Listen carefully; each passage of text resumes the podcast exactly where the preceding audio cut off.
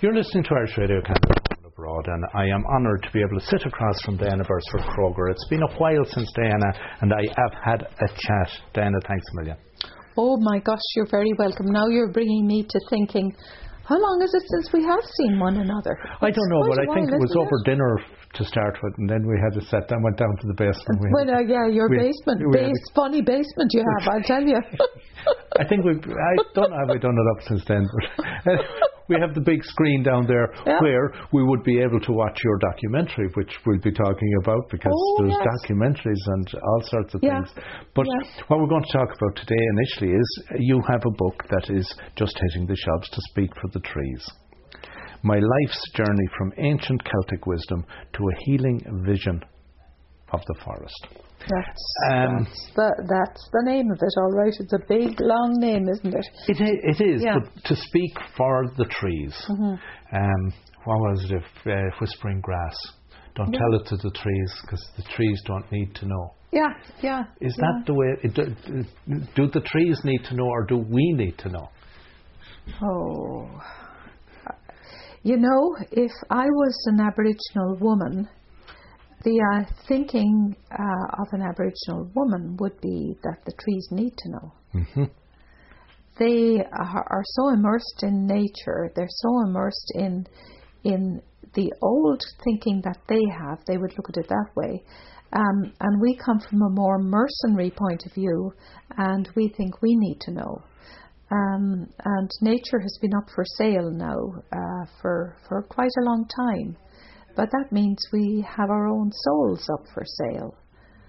Um, When you say nature has been up for sale, is it not a case that uh, re- nature to some degree has been bought, even though it wasn't necessarily up for sale? it has been bought, but it's also the thought of it is also up for sale. Right. I buy this land so I can divide it into three pieces so I can make money off it at some time. Okay. Or I buy this tree and it's the, the forester will look at it, that's a two by four. Or what- we're surrounded here by black walnuts. And actually, if you look around here, the black walnuts, uh, somebody would look at them and say, my God, they're very, they're uh, worth a lot of money. Right. But they're actually worth more standing and growing than they are actually as a, a fund of money into your bank. And again, uh, that in effect is the difference between short term, immediate, instant gratification and long term appreciation for the impact that anything is going to have on all of us. Yeah, and that's part of Western, the Western world and the Eastern world too, is that short-term, short-term thinking about everything. You buy something, you throw it out. You have your compost, you have your your dumps full of things. You have, we're dumping our plastic into out into Asia. We're dumping everything around. No, out of my way, out of my way. Get the money to me, and I call that the Church of the Holy Dollar. So, given the tendency to want instant gratification or very quick solutions, that represents a tremendous challenge for something like climate change and for trying to undo the damage that has been done because it can't be done instantly or it can't be done quickly. Yeah, it's like training a dog, isn't it? You know, you're training a guard dog. You're training a guard dog to bark when some stranger comes into Mhm. your house. And to untrain a, a guard dog, to not do that, requires a hell of a lot of love for the dog. Right. And I think what we need is a hell of a lot of love for the planet and the people in the planet and treat them with fairness. And I think then we can start changing our ways. But we've got used to the easy way of living. We've got used to, I call it, I call it my life, you start with one boiling hen. Um, and how I live, I live very simply here. And everything I have, I appreciate and Chris and I, my husband Christian and I, we will work and rework and refix and redesign and redo things so we get the maximum out of everything. And it is not a throwaway society here, Mhm. here in this house. Mhm. And I'd like, I'd like the thinking. Uh, well, whether I like it or not, we have to change that thinking. We can't have a throwaway society anymore because we have too many people on this planet and we don't have enough goods for them. That's the simple thing. One of the criticisms that's often levelled against people who express a desire for a green planet, for climate uh, care of climate change, and for all these things, um, is an accusation that you're not walking the walk. And by that, um, because we live in a society for you to get from here to another point you either have to drive or you have to to you you have to consume some of the things that are a problem. And because you have not totally cut yourself out from all this you're a bit of a hypocrite. And that sometimes tends to be an accusation that is leveled. And yet what I would have to uh, say is that you recognize that being a realist in order to achieve a goal you have to do some of these things that they're not the best, but there is no alternative at this point in time. Yeah, when we built this house, Chris and I uh, built this place. We bought 60 acres to start off with, and we didn't want to have a mortgage. We didn't want to borrow money from it. And as a matter of fact, then as a woman, I couldn't borrow money in Canada. You couldn't do it. Um, the first thing we bought, each one of us, a lighter hammer for me and a heavier hammer for him and we bought our boards up in Arnprior and we built this house ourselves with a saw, not with any electricity because we didn't have electricity. Mm-hmm. And all of Chris's friends from the Apollo system, the rocket propulsion engineers and the designers of the Apollo system itself came up here and the whole lot of us had a big party when we built the house. Right. And so what we had is manpower coming in here, and of course they're all total lunatics. All these people are, you know, they're they are a different kind of set of brilliant people. So this is how the house was built, and so this is our home. Um, and uh, for me, I know I drive a car. Mm-hmm. I do know that I use gas. But what we try to do, Chris and I try to do, we have a huge shopping list uh, shopping list that goes maybe once every six weeks, mm-hmm. and we do the, the journey down to Brockville mm-hmm. and get all our stuff down there, or you know that we need, and come back up here. It's trying to be organised. And rather than using your car every day and all the time, how about walking? We do do a lot mm-hmm. of walking. Um, of course, we do that, and I do recognise even if there's climate change there, we still do need a source of oil, we do need a source of diesel. That has to be there, it has to be a given. But we don't have to own three and four and five cars. We don't have to have land vehicles. We don't have to have all of these things.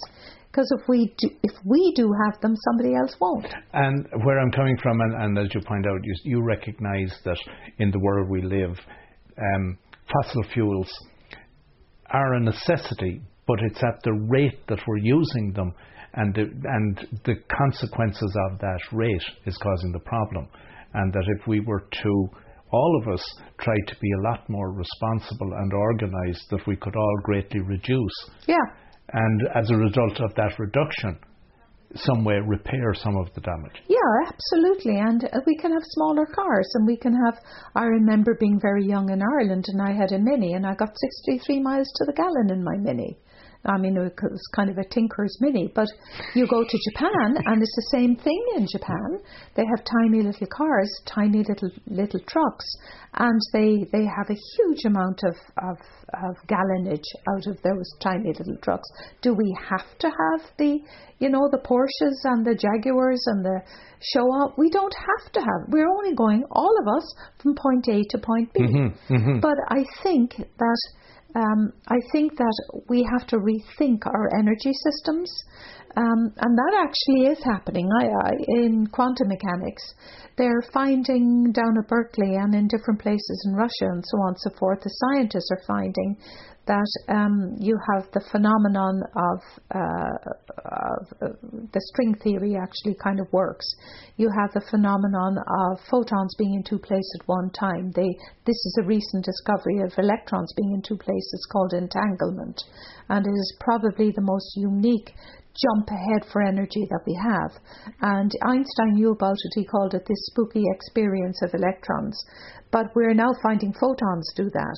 So if photons do that, that means that we can gear up into quantum mechanics, into quantum computers, into quantum systems.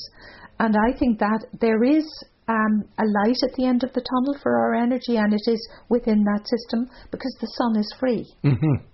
You see, we can we can focus the sun into different systems here and get free energy via electricity. Right. So so in some ways I'm not too worried about things like that. I'm too worried about the immediate future, Mm-hmm. that we've altered the ecosystems of the planet to such a degree that we're going to be affecting enormous storms. The soil that nobody ever talks about actually has been changing. The quality of the soil is changing, and with climate change, we're going to have less nutrition in our food, which is a big thing for pregnant mothers and for young children. All of those things are right there.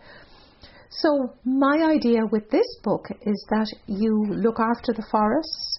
The forests are really the mediators of the atmosphere, um, and they're the mediators of the atmosphere. And these experiments are called cloud chamber experiments that have been done, and the the aerosols from trees and from forests go into the atmosphere and they're like a dog with a tail. The tail is a hydroxyl tail and that gathers together all kinds of moisture around it and that is the that is the initiation of moisture, it's the initiation of cloud patterns, it's the initiation of our weather all across the planet and we've only just kind of discovered that.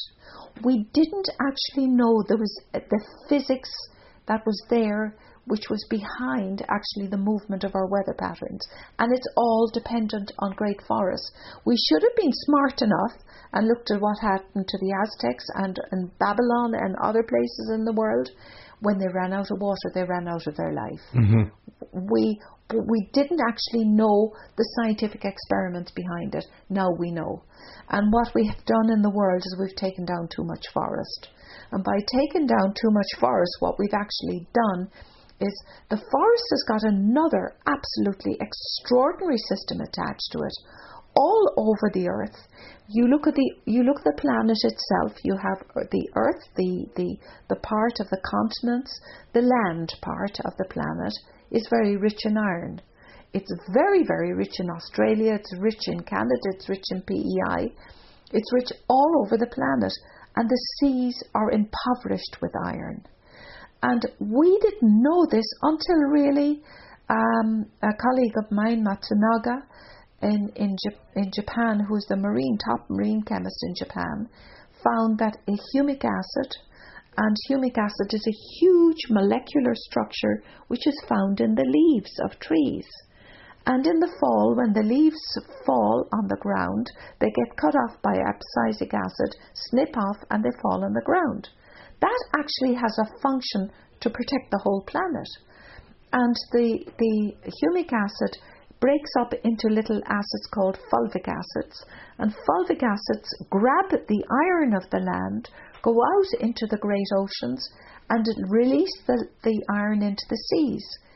That iron initiates another miraculous thing to happen. It fires up the nitrogenase enzymes, which build all the protein in all of the species, all of the algae of the sea, all of the huge columns of, of micro uh, microplankton and microlife in the sea. And then when they get so much protein during the night, they divide. That's the feeding foundation of the oceans for the whales, for all of the fish, for everything in the ocean comes from the land. And we've only just discovered this. So then, if you're telling me that basically when the fall comes and we get all these leaves hitting the ground, us being fastidious and cleaning up and being tidy is actually doing damage. Yeah, yeah. And actually, we can use the we can use the leaves as a source of mulch for our gardens and things like that. But the leaves are preparing the ground for for the seeds coming down from the trees themselves, preparing the ground for their children. Right, And that's the beginning of a forest. Okay. Now, um, recently, and you may or may not have seen a headline that uh, the Irish government made a statement that their goal was to plant in Ireland 400 million trees within, I think, the next 20 odd years or something. Um, is something like that practical, realistic, um, as an effort to try to reverse some of the problem? And by that I mean, is it an over ambitious, unrealistic political statement? And you know Oh. the size of the, the landmass. Yeah, I do. I do. Actually, no, it isn't. No, it isn't. Um, but what they have to do, and people have to keep an eyeball on this, the trees that they plant have to be native species Mm-hmm. Because Ireland was a cloud forest, it was a deciduous rainforest once upon a time. That is what the species are there. They have to plant native species, native Irish species. Mm. That means the Quercus robur, all of the oaks, the Irish oaks, the sessile oak has to be planted in, and the um, the the birches have to be planted in, um, and the Scots pine have to be planted in because that was an indigenous species of Ireland. That mm-hmm. was one of the willows, the sacred trees of Ireland. Um, they have to plant native trees into native areas, not choose the species from from the west coast of Canada, which is what the what they have been doing, and those plantations in Ireland now they're trying to dig up because it's been destroying the water in the lakes and it's been changing the pH of the lakes so the fish and the trout can't survive. Mm-hmm. So the, the balance of nature is so fine that you can make big mistakes doing things like this. And also, I think in Ireland, they're very free with their pesticides, mm-hmm. they're very free with their fungicides, and what has been happening all over the world is that the load of fungicides and pesticides, they're killer compounds mm-hmm. going into people. The same, the same biochemical pattern that is in the tree or in, in a crop, let's say, is the same biochemical pattern in a human being. And I think we are altering the genome of people by doing this, and we're certainly creating a huge amount of cancers. So when they're planting them trees, plant them. Just plant them. Forget your pesticides, forget your, your insecticides, forget all your fungicides. Plant the blinking trees, let them grow, let them look after themselves, and then Ireland will have a forest. So, in effect, what you're saying is that by introducing non native species, you could actually be doing as much damage, even though in one way you may think you're uh, trying to solve the problem because you're creating you're, another you're creating another problem yeah. that is as serious. Which is sometimes even more serious. What they did in California, all down California, they took out the red ones, the red Sequoia sempervirens, the big redwoods mm-hmm. on, in California. Take, there are not many of them left, as a matter of fact. Muir Woods is there, but there are not many left. But what they did is that some people went off to Australia and took the eucalyptus and saw, oh my God, these are marvellous trees in mm-hmm. Australia, which they are, they're fantastic. So they took the Australian eucalyptus and planted them in California. Mm-hmm.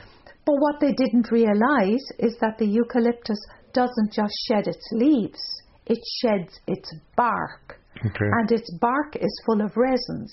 And its bark is like having explosives on the ground. So if you fire a match or a cigarette butt into the bark of the eucalyptus, you have a flash fire in absolute seconds. Mm-hmm. And this is the beginning and the, the initiation of the weather patterns happening here. You have more thunderstorms and lightning strikes. Mm-hmm. The lightning strikes hit the eucalyptus, and the whole place in California was on fire mm-hmm. last year. Mm-hmm. Hey, that's the beginning. That's a, such a stupid thing, but you have to. It's so simple to fix. Mm-hmm. But you know, the, because the trees in California are fire resistant, mm-hmm. so they put these fire bombs in on top of them, so they've lost an enormous amount of forest. Mm-hmm. So you've got to be careful and do consultation when you're doing these big promises. Right. That right. you're doing the right thing. Yeah, yeah. And yeah. Uh, moving back to the book, to speak for the trees. Um, as I understand it, the um, um, old druidic methods mm-hmm. are something that you were educated on mm-hmm. very early in life. Yeah. And um, as you've come through life and as you've uh, yeah. gone through your career, I guess you've seen uh, changes to such a degree that you kind of must be looking and saying, you know, if only things were back the way they were. Um, so the trees, um, to speak for the trees, as, as I said when we started out there, um, you're saying and telling us that within the forest the trees speak to us. Yeah. Yeah, they do. They have a chemical conversation with us. And somehow, in the time of the Druids, that's around the time of Christ, the Druids actually knew there was a communication between the sky and the forest. They knew that by observation. I mean, we can't assume, well, Druids is a collective name for all the physicians and astronomers and, and the people of learning that were the elite people of learning that of Ireland that were known all over the world. Mm-hmm. I mean, Ireland was the land of saints and scholars, and scholars, for many, many reasons, there are brilliant people have come out of Ireland. Um, they knew that connection was there, though they didn't know the chemistry of it. They didn't know that a tree produces oxygen. Mm-hmm. Um, they knew that you go into a forest, um, and they knew that there was a cleansing happening in the forest, a cleansing of the soul in some instances, and a communication with the trees. And what would happen is that you were you had bronchitis because Ireland is very wet, mm-hmm. and people have colds and flus, and I mean that's that's the tune that we've known as children in Ireland, and to actually on air glan, the clean air. Uh, you go out, go out and get some clean air. Go out and get some fresh air. Came from Druidic folklore. Right. Uh, go out and get the fresh air. The fresh air will be good for you, but it's not. It's actually a, a greater burden of oxygen in the air, which actually cleans your lungs. And somehow the Druids know that. The Druids had the the the, the doctors, the Oluna of the Druids, had the greatest amount of materia medica ever held by any nation anywhere in the world. And it's now held in the Bodleian Library and it's also held in Spain. It's all in Old Gaelic. Nobody has actually looked to translate those those those manuscripts, which is kind of interesting. Because in Ireland, of course, we were taken over by the English Mhm. and so we were just like the Aboriginal people here, we were told we were nothing but savages and idiots. And so you you you tell somebody that often enough, and you start to believe it. Mhm. But we weren't. We were very, very far from that. So when you say, yeah, you went out for a bit of fresh air, there's much more in the forest than just fresh air. Oh yeah. Now, the the the thinking the thinking then at the time was to go in for spirituality, Mhm. to go into the into the forest, and I would take the concept of walking in the forest. Um, the same, somewhat the same as the sweat lodges of North America, because the chemistry is the same. You have alpha and beta pinene, you've got all kinds of chemicals, salicylates, salic- salicylic acids, and lactones of salicylic acid, ketones of salicylic acid, 22 compounds from willows, which actually help you to to um, get rid of anxieties and depressions and but they were all used. All of those things were used. And i mean it was unspeakable when i was in Lisheens um, that any one of the kids would not know there were the sally bushes and the the, the, the gar- Sally gardens were used by everybody and they were used to make the pannier baskets for the donkeys for carrying turf. All the kids knew that. But today you'd ask a child, well, you know, what were they used for? Were there any use for the willows? Nobody would know. So that knowledge has all been lost. And uh, it's lost, I think, and the, chi- the hens, you know, the hens always laid in willow baskets because they were aseptic. And they put straw at the bottom, and the, and the hens would get up the basket, but it was comfortable for the hens, and they didn't have all of the lice that hens have now here in North America. Mm-hmm. So there was method in their madness all the time. They knew what they were doing. There was a reason behind everything. And as a child, you were told those reasons. And to some extent, I was taken in Brehon Wardship and told all those reasons too. So, but the things I was told were all things of the spirit um, and the triads of body, mind, and soul. As an Irish person, you you always think of your body, you feed your body, and we're always very careful of our minds, and we're even more careful of our of our souls, the spiritual world, the subconscious movement of subconscious between people.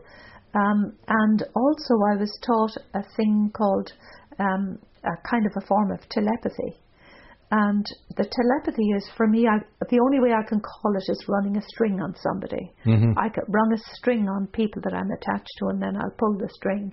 And I remember one day, this is several years ago, my agent from New York came up here to visit me, and I always know when he's going to call me because I have a string run on him. And Stuart came into the house and he said, Well, you have, what is it, phone, uh, voice identification. Is that what it's called on the phone? Or um, caller ID. Uh, yeah, caller ID. So he strolled over to the phone and he looked at my phone and he said, Diana, you have no caller ID. And I said, No, I don't. But he said, You always know when I'm going to call. You all you answer me, you know I said, Well I always know it's you. And I said, You're not the only one. I have a string run and a whole pile of people. Right. And I said, As a matter of fact, I know if you're sick, I know if you're well, I know how you're doing. And he said, Oh my God, oh my God, oh my God. I, this freaks me out. And I said, Well, it's something that I was taught how to to protect myself using this. So I said, Don't worry, like, you know, I'm not going to harm you with that. But it's something that I know how to do. But then is this something that all of us potentially could have, but that as society has developed, Ah, yeah. uh, that we have Lost. lost it and we have been Yeah. shut away, shut it down. Yeah, like you know, you remember your first child, right? Um, when you held your baby, boy or girl, doesn't mm-hmm. really matter. Mm-hmm. And we're talking man here, we're talking mm-hmm. woman. It doesn't really matter. There, I, I'm asking you to go back in memory now for something. There is the feeling of the body of that child against your chest, because you hold the child against your chest, is right. Yeah, after the fear, because the initial was the fear that I'm now going to take this precious little thing, and I, I don't, I've never handled anything like this before. No, so So- fragile. So fragile. Yeah, you get rid of the fragility. Yeah. Get rid of that thought out of your head. Um, but you hold your baby. Yeah. You hold that child. And if you hold another person's child shortly after that, that child feels wrong to you. yeah, Do you have that memory? Yeah, Do you have that memory? yeah. Well, there it is right there. A- and even I would say right at any point that there is a comfort or a, a, a bond between. I, I can remember with my even with the grandkids Yeah, that right. that yeah that there's something there that if I pick somebody else's child up, it's different. When someone say here hold the baby, it's and I hold it's not the same. It's no. not the same, no, no, And it's exactly that I'm talking about. And we, I was taught to retain that.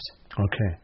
I was taught to retain those memories. Well, when you say taught, because again, to me, if I think back to when I was small and my experiences as I was growing up, um, I learnt from uh, what was going on around me and absorbed as distinct from anybody saying, this is how people interact, this is emotion, this is sense. I had to be taught that, you see, Austin. I had to be taught that. Because you see, you had your parents, Uh huh. And your parents, there's a natural osmosis that happens with parents because they love you. They love you, they hate you, you love them, you hate them, right? Uh-huh. But it's a constancy that's there. A, a degree of love varies within, you know, parents and children Right. all the time. But that's your parent, you trust them. Right. But you see, I had to learn to trust again. Right. So, See, I had to and learn that. ironically, then one would have to say that the misfortune that befell you Yeah. has turned into a powerful fortune. it has turned into something that is very, very powerful. That I always put it to the test. Mm-hmm. I always in the medical libraries I put it to the test. The things I was taught. Mm-hmm. Um, but for me, it has saved my life. Mm-hmm. It has protected me and saved my life, and it has allowed me to do what I have done. It has allowed me to make decisions. Um, uh, uh, and dis- and have the strength to do decisions and have the courage. I always say that the things they taught me, they taught me courage, courage for a woman, courage within a woman. And and for me, I talk about to myself. I think I have my courage in a suitcase. This is how I think about it. I put my courage into my suitcase, and I carry my suitcase with me because I've done some very courageous things in my life, Mm-hmm. I think, that could have been quite damaging to me at some times of my life, but I have kept on going. And I was told when they were finished with the Brehon Wardship, they told me that the knowledge and the person I had become, I was supposed to be educated as much as could be possible, and I was to carry that into the new world because the time of now, this is the time of Taimi the Kela. This is the time of, of we are getting together. And all the things they told me have happened. Who's they? Uh, well, there were the 22 people, or 20, 22 people in, in the Valley of Lisheens that were pulled upon as being the most wise and have the greatest load of wisdom. And I'd be told on a Thursday, you know, a runner would come to the farmhouse and Diana, you've got to go up to, you know, James Jerry Mike's place, you've got to go up to, you know, the Murphy's place, you've got to go up to, you know, you've got to go up to the O'Flynn's place. Um, and they were from the, the Blasket Islands, they were all Gaeltachts. Um, and I'd go up there and they would spend an afternoon telling me things. Moving on, a relatively short period Mm-hmm. of time. Yeah. That could never happen today. Oh God, well that's what I was asking you earlier on. Um, it's shocking. You know, you know, Austin, that's a real shocking thing for me. For me, I came here to this country, okay, and I was young, and I thought Ireland. In your stupidity, you think Ireland is always going to stay the same. You think that the stories are always going to be there. I mean, I knew the seanchaí that came into the house. I knew him. I mean, he was like kind of, you know, a rubbly kind of fellow, and mm, his yeah. clothes were always unkempt, and he looked as as never seen an iron in all of his life. Yeah. But which he hadn't, of course. And he had a rope And around so- his waist. Yeah, and the then he- closed. Yeah, that's right. You know, Yeah. come with the straw across his mouth, chewing on something. And you, you, you would think there's a constancy in the memory, and there's a constancy of the people. And I thought, well, maybe if those people died, because they were they were in their seventies, eighties, and nineties, died, there'd be more to fill in. And, and and all of the cures that were passed through the valley, and the cures were uh, based on honour. You never paid for a cure with money. You paid for a cure with a thank you. You were never your hands were never crossed with Right. silver for Right. cures. I thought that would always be always like that. Then I came to North America, and when I went back to Ireland, it was such a shock. And I've been back there three months ago again. I've been looking for that. It's gone. Yeah, Now, when when we talk in this context, yes, because when we talked a little earlier on before we, we Yeah. turned on the, the microphones, um, I said I'd been out in Inisheer and how, yes, there was definitely um, a continuation of what would have been rural Irish, culture. Yeah. And likewise around Galway, there's a Yeah. vibrancy that's there. But when we talk in terms of the the deeper level of somebody being reared, as uh, uh, was said by a former president of Ireland, Mary Robinson, that it takes a village to rear. To rear, what was happening in your case was it was taking a village Yeah, to yeah, rear. But I don't know if in that environment could happen today for so many reasons.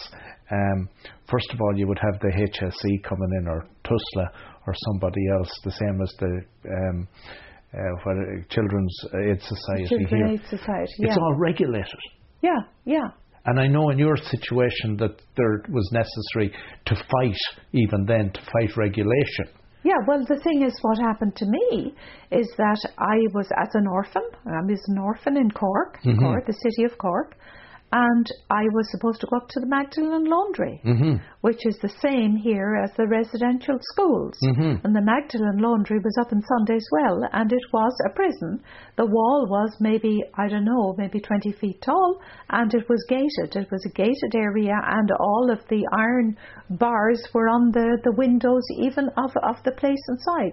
And nothing but priests were going in there. Because I went up to spy. I wanted to see what the heck was going on, and I didn't like the look of it. Mm-hmm. But I didn't know what I had to go in would be uh, to wash the clothes for the people in the city of Cork because it was a laundry. Mm-hmm. And that is what I would have to do, you know, from morning till night, going Mm-hmm. in there. And what happened to me is that my father's family are Beresfords. That's Lord, you know, Lord John Hubert is has just died fairly recently. But the family are, and they're the Earls of Tyrone, the same mm. crowd, are, and the seat is at Curraghmore. Um, and uh, then what happened was the judge called me into his chambers, and he was really, really upset because the Beresfords are not the sweetest of people on this, on God's own earth. And he said I might lose my judgeship because they're all M- they were all MPs over in England at the time. And he said, if I put you into the Magdalen Laundry, he said, this is where you should go. He said, I think I might lose my job. He said, I think there's a high chance that I lose my job. And I and I didn't know. Mm-hmm. I mean, I was just a little kid mm-hmm. wearing my uniform and stuff. And he said, where do you want to go? Can I give you to your uncle? And he said, well, Paddy's a fine man. Well, Paddy Donoghue was Rocky Donoghue who played hurling with with uh, Jack Lynch, mm-hmm. and so he was highly thought of. And I said, yeah, I'll live with my uncle. Yeah, mm-hmm. I will go and live with him. And he said, then he's these are the curfew conditions I have. Uh, you know, I had to be in at 10 o'clock. I had to behave myself and behave myself, you know, was quite strict. I had very strict rules over me. And then I had to be seen at court four times a year. So I had to get a barrister and a lawyer to go in to see the judge four times a year to say that I was behaving myself. And they never told about your escapades? Oh, they never knew about some of those escapades that I got up to. and, and that was always down. That was always down in the country. But the funny thing is, I lived a double life even then, because I went to a private girls' school, uh-huh. and they were all busily modernising themselves. Okay. You remember that. You were part of that regime where you were looking to America where, where the streets were paved with gold or England was paved with gold, one way or the other. Right. And you were throwing out the old ways. But I didn't realise everybody was throwing out all the old idioms, all the old fish oil I, I didn't know that. None of us did it was, I think it was subconscious. And I, when we talk about the old yeah. ways, I remember being on the Aran Islands a number of years ago. I brought my mother out. Yeah. And uh, I was chatting with one of the um, guys out there, and yeah. he commented about that it, they had Connacht Irish and Hollywood English. Oh God, that's a very, very interesting comment. Because he said they were learning their English from the television. Yeah, that's right the, the, the, the, blue light in the kitchens was yeah. on. And I remember I must have been in my 20s, late 20s.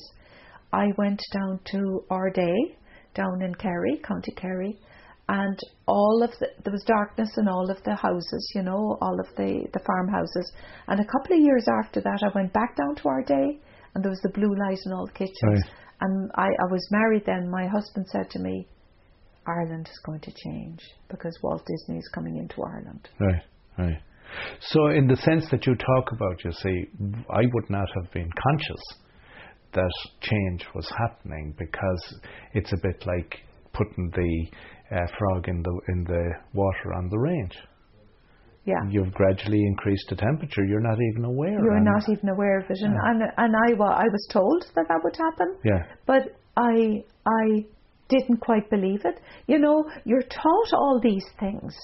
And it's not your parents teaching you. They're, these are people coming in with the love in their heart to look after you and mm-hmm. make sure you survive. Um, so there's a bit of doubt in your mind. For me, there is. Maybe other people are, uh, will believe more than me. But I always had a doubt. Like I had this scientific doubt in my head. Is this true? Is this true? And then you find, yeah, what they said is true, and it's kind of a shock.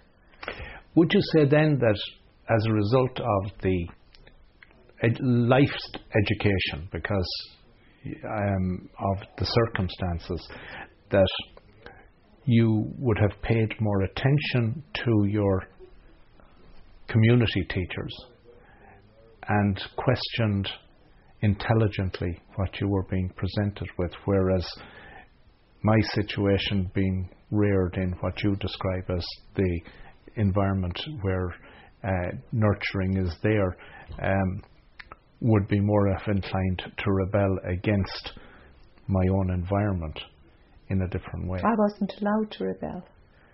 No, I, I don't yeah, mean it that way. I mean that I the intelligent questions of, of, of, of, of asking is this right or is that right or is you know should I go yeah yeah Because, like, that my- opens, I- that opens the dialogue Yes. because the So dialogue is with yourself because your parents weren't Yeah. there, yeah that you had these outsiders spending time with you. yeah That that encouraged greater questioning, uh, both internally and expressionally.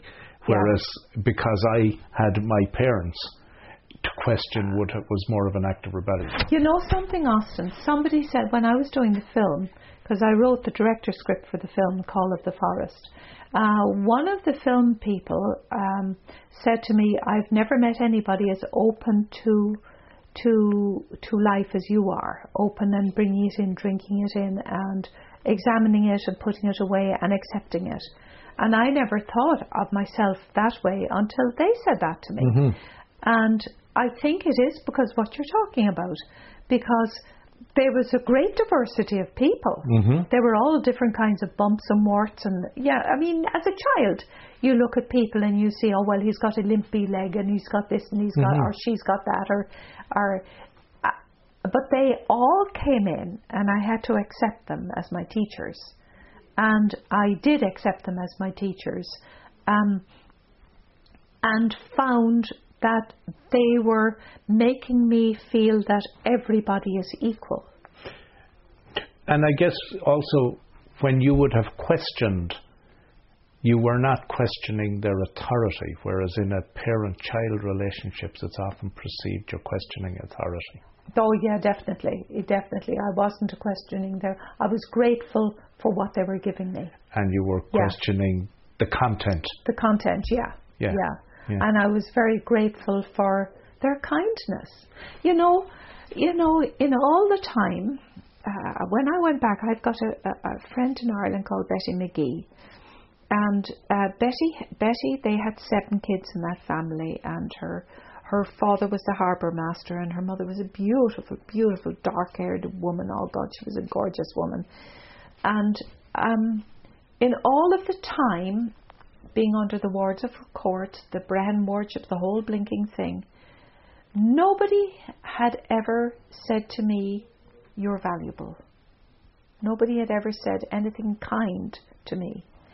And one day I was going up to Betty's house, and I must have been about 15 at the time, and I couldn't bear to go into her house. I always stayed on the doorstep because there was the happy laughter between the mother and the father and all the kids. They were always, they were a right bunch and they were just a merry bunch of kids. And a mother played golf and they were just marvelous. I couldn't bear. It just broke me. I couldn't, I knew I'd start crying because I wasn't part of that. So I'd stay, I stay on the step. But this day I was up there and um, it was pouring rain, not unusual in Ireland. It was pouring rain, and I was soaked. And um, Betty's mother came out and said, "It's Diana outside." I heard her say that, and I was. And she went out to the door and she said, "Come on in, girl. Come into the, come into the hallway. Stand in the hallway. It's dry in there." And uh, Betty's almost ready because we were going to go off somewhere, and I don't even know where we're going off. And she turned and walked back to me. And she put her hands on my shoulders and she said, You know, Diane, you're a good girl. Had never had any human being say to me a kindness like that. Mm-hmm. And it, I almost started crying. And when I went home, I cried. Mm-hmm. And I used that phrase over and over because they were kind words that were sent to me. I remembered and remembered like a jewel it was given to me. And I remembered and I remembered. And I met Betty for dinner. Oh, well, it would be about 20 years ago, maybe 15 years ago. And we were all in Cork. And I said, Betty, your mother gave me these kind words. You don't know it, but that kept me going for a long, long time. And she looked at me and she started crying. And she said, Diana, we didn't know you had nothing. Mm-hmm. So you take you take what you're given. Mm-hmm. They taught me to take that and to spin it and spin it and spin it. You know, it's, it's I won't say ironic, it's coincidental. What we talked about a little earlier on, and some of the things I look up on a daily basis, and what I quoted to you, which was about kindness. Yeah. It's not an act; it's a way of life. Yes. and that's what you were being displayed. Yeah. Yeah. Yeah, and I remembered it, Yeah. and I remembered it, and I gave uh, I gave the the convocational talk oh a number of years ago down in Queens, and it they were the awards given to women, and there were a pile of women there from Africa, and they had managed to get out of the killing fields in Africa, and some of them were brilliant, brilliant women with PhDs in engineering and God knows what, God knows what else they were given PhDs in, and I told them that lesson. I told them, you know, I was talking about an grá, love, Mm-hmm. love in Gaelic, a grá, uh, but not mad love between you and me, No, let's say, for instance, but love to to cherish somebody, to care for somebody, Right. to do good things, put good things in front of Right. people, and they came ar- came around to me afterwards. And they said they had got out of the killing fields and they had studied and they had done very well. And all those women were crying. Mm-hmm. And then they asked me, Can I have my photograph taken with you? And it means an honour for me because, my God, like I, I, I shouldn't have been in their photograph. They, I don't know who should have been in their photograph, right. but because they were, they were the heroes, the heroines of, of life, carrying their babies with them. But and uh, it, it's a lesson. It it presses a button for you because you think, ah, yeah, okay, we do have to be kind. We do have to be loving. We do have to be caring for everybody. Because just one word, sometimes you just say one word. You can kill somebody with one word, Yeah, or you can save somebody you can save their life. Yeah. Yeah. Come back to the book. Uh, it's on the sh- it's on the shelves, It is, yeah. and um, if somebody wants to get their hands on it, um, Random House, uh, all good bookstores, yeah. and on the web. Yeah, everywhere. I think, yeah. Amazon. And actually, uh, Austin, it was it was um, uh, a month before before the book came out. If they ran out of the pr- first print, Right. they had to do a second printing. Okay. And I don't know what stage stage of printing they're in now. I forgot to ask them. Right, right. And there's an audio version of the book that's been done by Bartmart Studios in Okay. Ottawa. And um, they did a wonderful job there With your own voice. with my own voice because then the Gaelic is in it, you know. Yeah. mean? So you're not But it's not, it's not just that. It's more, you know, if you're going to have an audiobook, that it's the voice of the author. There's an authenticity that you can create or that you have that no no one else can have. but it's a pile of work doing something like that. Everything's Like, a pile of work. Yeah, I, you know, doing all the readings, you Oh, can yeah. only do so much at a time. Uh, yeah. And then you know you you dive in you because it's in a sound studio. You dive into the material, and it makes it alive for you. And then you live it again. And then you you know my favorite thing is there is my uncle Denny. My granduncle Denny, who was a cute mayor, he was a bone setter. Okay. I mean, how God, I loved that man because he loved horses, and I love horses, and I love animals. But uh, going through that, I, I relived his, you know, his hair that stood up in his head, his blonde hair up in his head, and the way he caressed the animals and he whispered them to them in Gaelic, and he'd even sing to them sometimes, Right, you know, right. like just sing away, oh Roma Vaidi, and something like that, an old song, and you think, oh, I'd love to hear that again. Could I bring him back to life again so he'd be around? so was it a different experience reading it out loud than having it gone through your head and writing it and reading it in in um, a draft form or whatever? Yeah, but to actually to take it and, and read it like that. Yeah, it was because then I was I would I'd be reading it, okay, Yeah. and then all kinds of other things. Oh, I forgot this. Oh, I forgot that. And but you realise, I mean, you you're limited to you know 60, 70,000 words, so you Yeah. can't if you forgot it, you can't put it in Yes, anyway. yeah, yeah. But then it's you know boing boing boing boing in your head. You think oh. And and I didn't describe the sheds, and I didn't describe the cows, and I didn't describe Strawberry, my favourite cow, and I didn't describe the horses. Well, of course, you can't describe everything. okay. So now we we've we've all just heard your, and donkeys, I love We've- donkeys. We've just we've just heard your sins of omission. So, but, but there must have was there must have been also some. Um, uh, did did you get something from reading it out loud in a way that you wouldn't necessarily have got, as I say, when you I did, yeah. It, there's a strength in the book. Yeah. that I didn't know was there, and Right. it kind of shocks you. And then you you go home and you think, was that real? Like you do say to yourself, was that real? Did I, I am I imagining? Am I just blowing myself up here? Am I imagining things? But one day I did ask the the producer. I said, could you run a bit of that to me so I can hear me? Yeah. You know, balance my voice and hear myself. And uh, yeah, there is a strength in it, but there's a strength in in the words, the spoken words, spoken Yes. language, Yeah. that is is beautiful. It's, Yes. it's a there's a beautiful thing. I love to be read to. Maybe it's just me. I my uncle read to me at night. He'd read all of his books because he had ten thousand books. I mean, I swam in books, fell over books, sat on books in his house. So he'd read to me, and then I'd read back to him, and that was part of my big education. And so I love the spoken word. I just love it. And and and yeah, there's a strength in it. You know, uh, you know the Japanese call poetry temple words. Right. And temple words words are temples. Um, yeah, and it it, it it it kind of pushed me into waking me up a little bit and thinking, yeah, that's a great thing to have. Because I guess what I'm, I'm asking is like we process things differently. So when we read, the words come through our eyes into our brain and the images are created. But when we vocalize those words, they're now coming back through our ears as well as through our eyes. And how that would have impacted and, and the senses that are, are stimulated. You know, you know, I, I will honestly say there was a healing in doing it. Mm-hmm.